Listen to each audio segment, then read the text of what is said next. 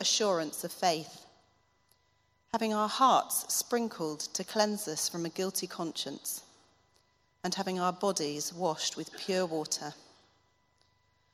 Let us hold unswervingly to the hope we profess, for he who promised is faithful. And let us consider how we may spur one another on towards love and good deeds. Let us not give up meeting together, as some are in the habit of doing, but let us encourage one another, and all the more as you see the day approaching. If we deliberately keep on sinning after we have received the knowledge of the truth, no sacrifice for sins is left, but only a fearful expectation of judgment and of raging fire that will consume the enemies of God. Anyone who rejected the law of Moses died without mercy on the testimony of 2 or 3 witnesses. How much more severely do you think a man deserves to be punished who has trampled the Son of God underfoot, who has treated as an unholy thing the blood of the covenant that sanctified him, and who has insulted the Spirit of grace? For we know him who said, "It is mine to avenge, and I will repay." And again, "The Lord will judge his people. It is a dreadful thing to fall into the hands of the living God." Remember those earlier days after you had received the light, when you stood your ground in a great contest in the face of suffering. Sometimes you were publicly exposed to insult and persecution. At other times, you stood side by side with those who were so treated. You sympathized with those in prison and joyfully accepted the confiscation of your property, because you knew that you yourselves had better and lasting possessions. So do not throw away your confidence. It will be richly rewarded. You need to persevere so that when you have done the will of God, you will receive what he has promised. For in just a very little while, he who is coming will come and will not delay. But my righteous one will live by faith, and if he shrinks back, I will not be pleased with him. But we are not of those who shrink back and are destroyed, but of those who believe and are saved. Now, faith is being sure of what we hope for, and certain of what we do not see. This is what the ancients were commended for.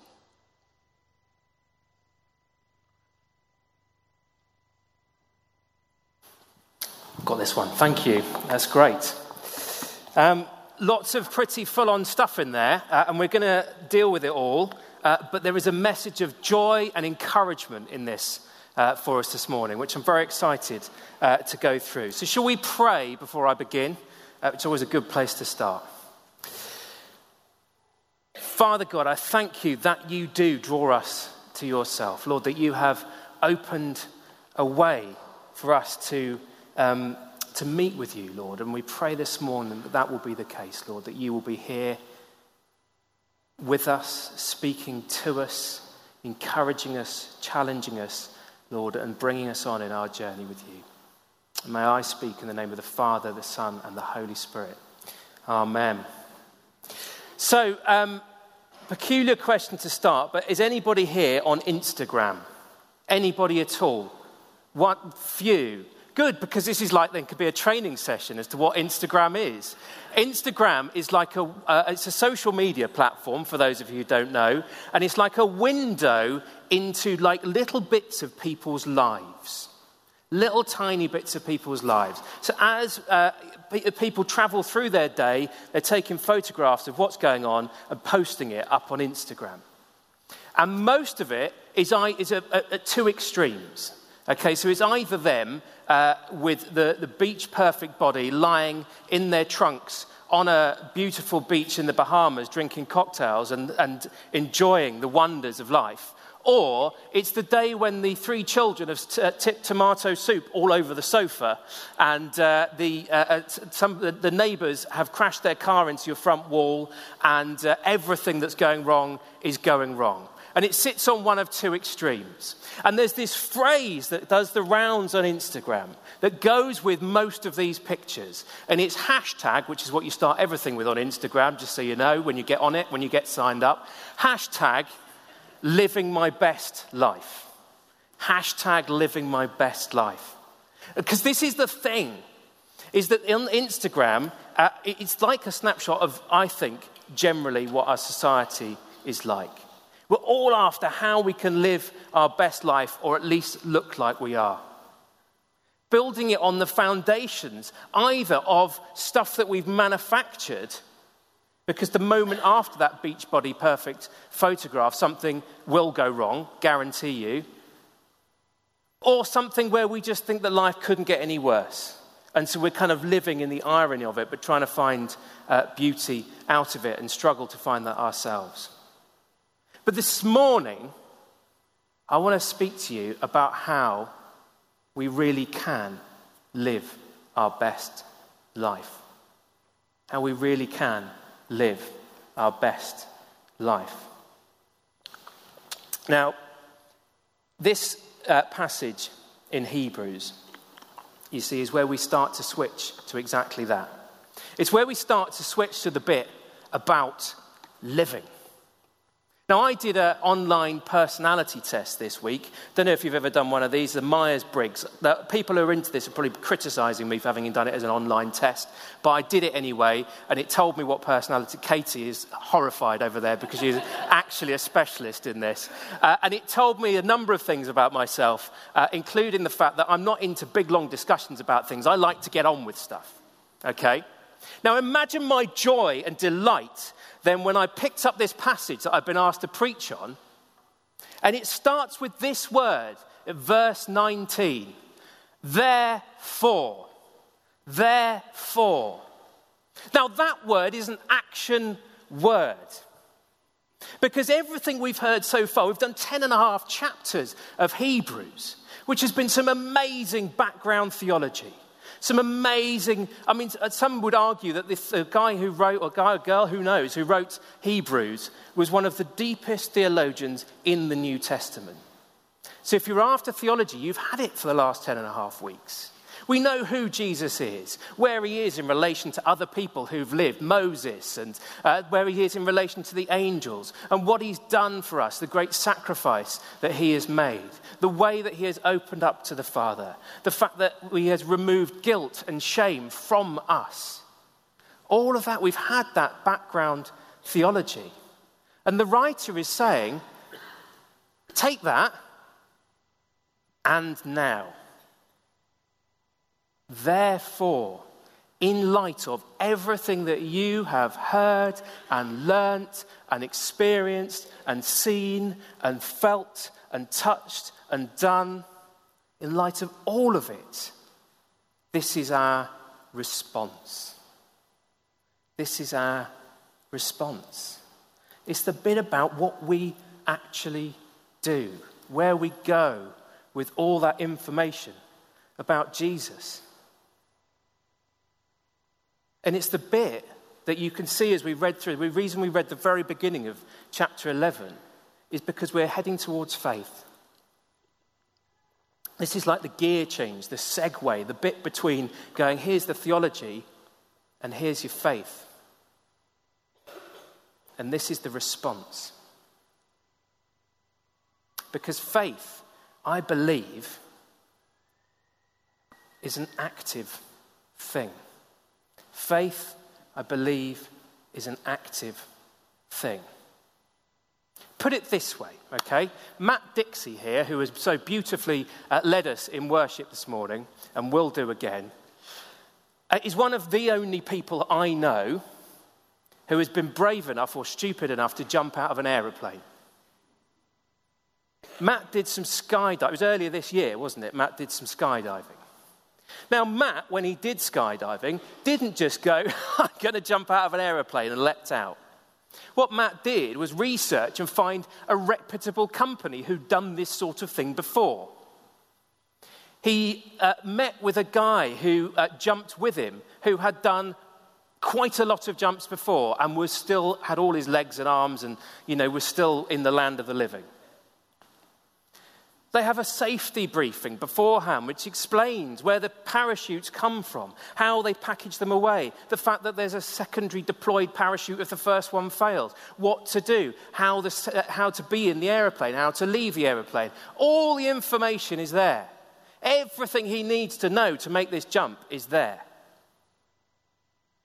But if Matt didn't jump out of the aeroplane, could you say he had faith in any of that? Could you say he had faith in any of that? I don't think you could. Because even though he might say, they all sound great, as I would, I'd say they sound brilliant, but I haven't got faith in it. I wouldn't do it myself. But let's see the picture. There it is. That's Matt jumping out of an aeroplane. That proves Matt's faith in what he was told and learnt and saw and heard and felt and experienced. That is faith. That is the action of faith. And I think that is what we are being called to here. The writer of Hebrews is saying, you've got all this stuff, all this information, I've told you everything, and therefore, boldly, and we can get rid of the picture of Matt now, it just distracts everybody. Therefore, brothers, since we have confidence to enter the most holy place by the blood of Jesus, we have confidence. That is the faith. We're not coming timidly going, I'm not even sure if I can. We've been told we can. Let us draw near to God with a sincere heart and full assurance of faith, it says in verse 22. We're being called to stand on that promise that we've had, to stand on the foundation of everything that we know and believe and trust about Jesus. Now, there's some stark choices in this passage, which I kind of think we should look at a little bit. Because as the New Testament goes, which is quite a friendly passage part of the Bible in comparison with the Old Testament, one might say. As the New Testament goes, this is pretty full on in terms of warnings and in terms of its kind of language, in terms of the way it speaks. From verse 26, if we deliberately keep on sinning after we have received the knowledge of the truth, no sacrifice for sins is left, but only a fearful expectation of judgment and raging fire that will consume the enemies of God. Anyone who rejected the law of Moses died without mercy on the testimony of 2 or 3 witnesses. Now, what's going on here? We know this guy is a great or guy or girl. We don't know who wrote Hebrews, but let's just stick with that. So we know the person who wrote Hebrews is a great theologian. There's been so much reference to the Old Testament, to what previous sacrifices were. So it's going on again here, isn't it? There's a deliberate and specific reference to anyone who rejected the law of Moses. So what we've got to do very briefly is whiz back and see what was going on. And we see that in the Old Testament, obviously, they were under the law. God had given the law to Moses for them, how people should live with in relationship with God and relationship with each other. And there were some specific laws that this is a quote from, really. It's the bit in Deuteronomy where we're hearing about people who are worshipping other gods. And they call 2 or 3 witnesses, and if that's found to be the truth, then they are stoned, they are killed, they lose their life for worshipping gods other than the one true God. And it's referencing, I think, here that idea, because it would have hammered it home to them. They'd have understood what was going on here. Because although we've heard that the entry into relationship with God, that freedom from guilt, freedom from sin, freedom from everything that comes against us is free and available and just open to all of us. They're reminding us that there really is only 2 choices. As there was choice for the people in the Deuteronomy in the Old Testament times, the choice was to worship God or they chose other gods. They're saying this is the same for us now. You can have faith and boldly approach God, believing and trusting in what you've been told, or you can choose not to. But what we've already learned is that there is no other way to the Father other than Jesus.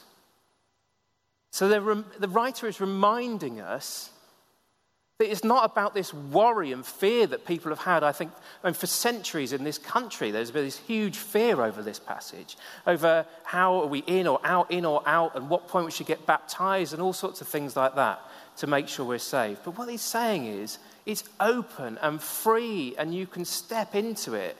If you choose not to, you're on your own. You're on your own. And it's that stark choice. So I think we can be reminded and encouraged by this. Encouraged that we can approach God with faith and with trust and with our hearts open to him. But if we choose to build our lives on anything else, if we choose the Instagram way of building our lives on anything else, then we're in a world of on our own, basically. Now, I've got an illustration to demonstrate what I mean by this.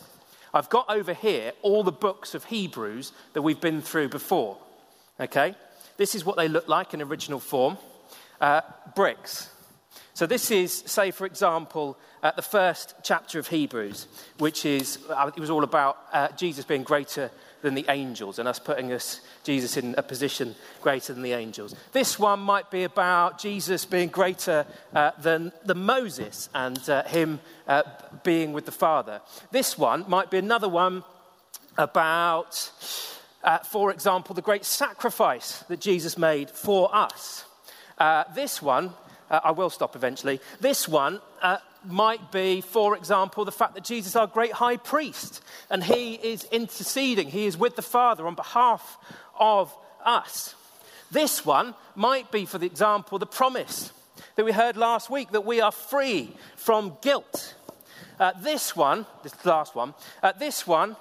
might be the fact that it's open to everybody. Everybody is welcome. All are welcome, no matter where you've come from, what you've done, who you are, what you've been through.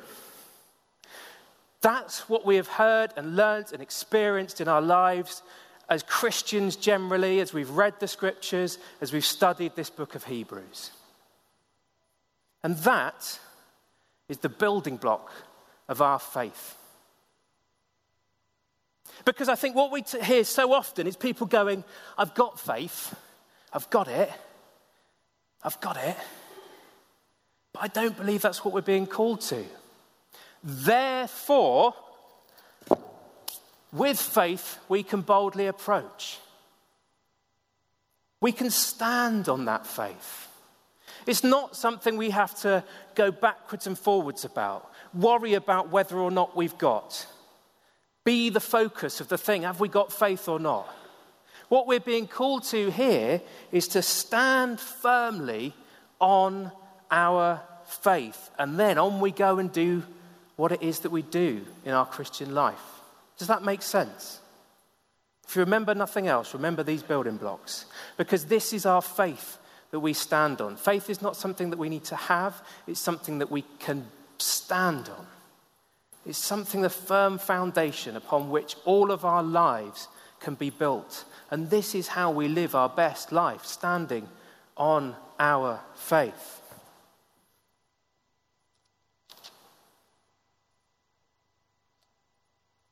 So let's look briefly through some of the things that we're then called to do, standing on that faith.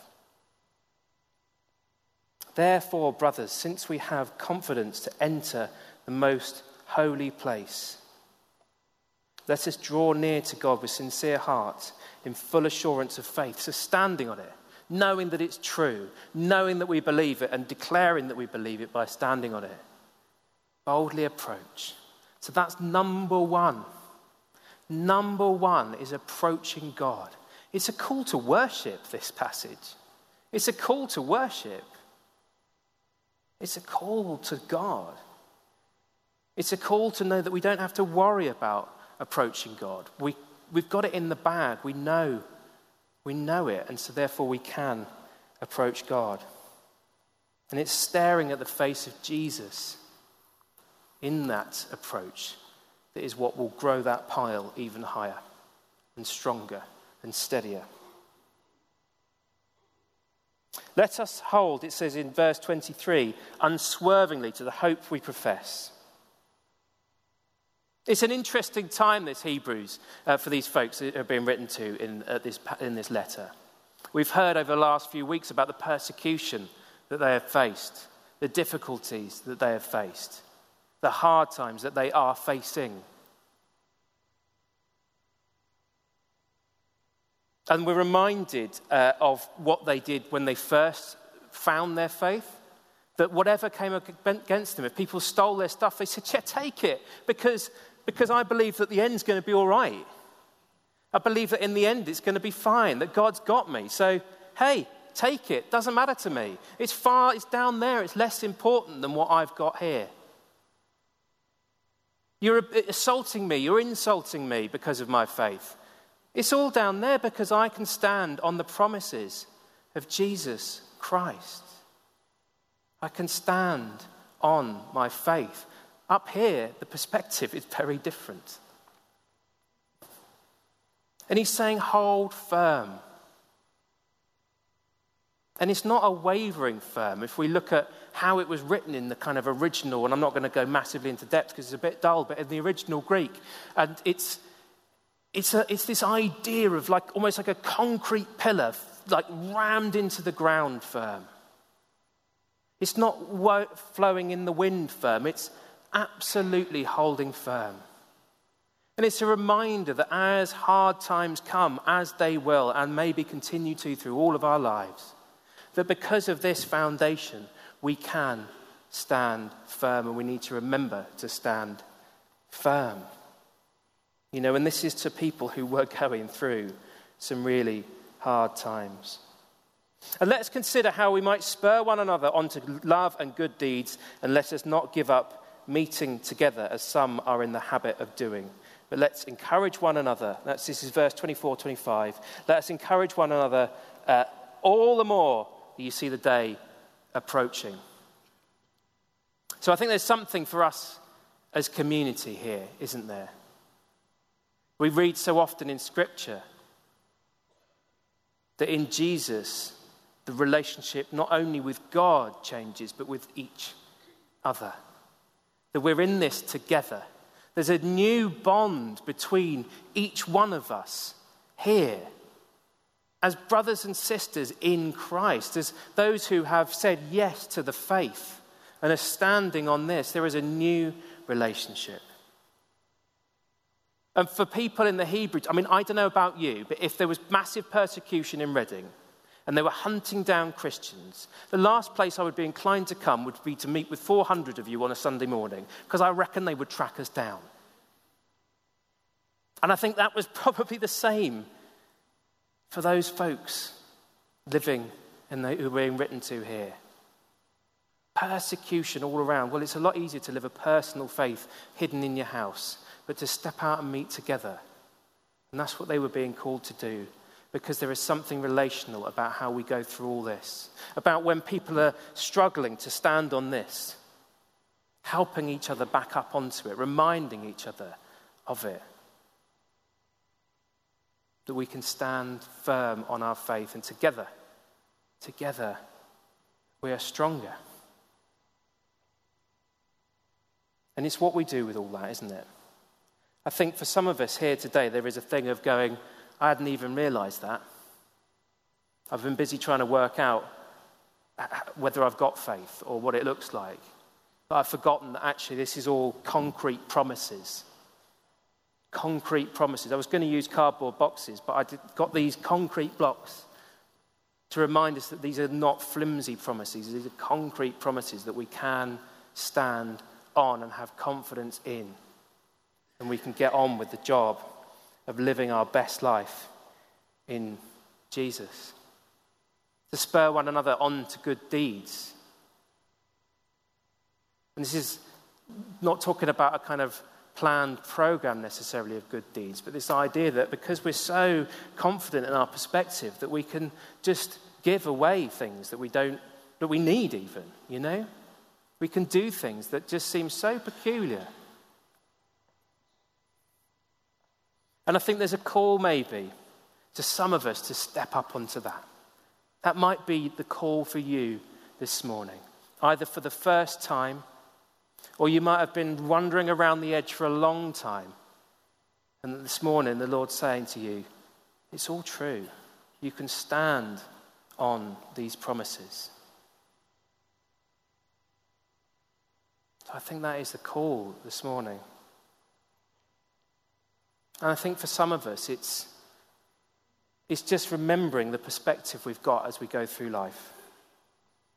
For some, it might be about giving when we have nothing, but remembering that we've got the promise of eternity. Loving when we'll get nothing back. Living with pain, not knowing the future for this life, but knowing that at the end, Jesus has got it. Facing the prospect of failure, losing faith because of God. Stepping up to confrontation in a relationship because of injustice. Letting someone else or God have control of your life. Being nothing special.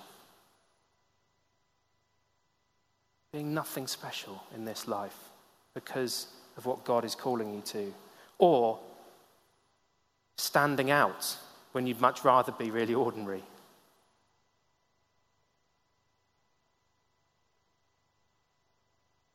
I think there's just a whole bunch of responses. As we turn and boldly approach God, standing on what we know, we can be called to action. We can be called to a life that is our best life. So shall we stand and we can just think about how we might respond to that.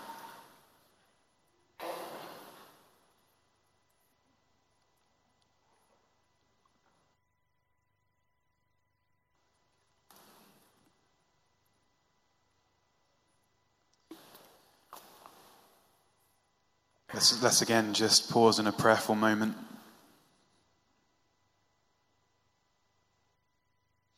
As we were praying before the service, a number of people had a sense that God wanted to speak to us this morning about trust. And trust is just another word we can use to talk about faith. John's reminded us we can trust in God. And people had a picture of a blind person crossing the road and needing to put their trust in their seeing-eye dog. This idea that from the outside, when you're not sure, when it's not familiar, can seem uncertain, but a reminder that you can trust. And so God, for each of us here this morning, would you help our faith in you to strengthen? Help us to put our trust in you. Faith to be ordinary, faith to be different, faith to be faithful. God, would you come now by your Spirit and move amongst us?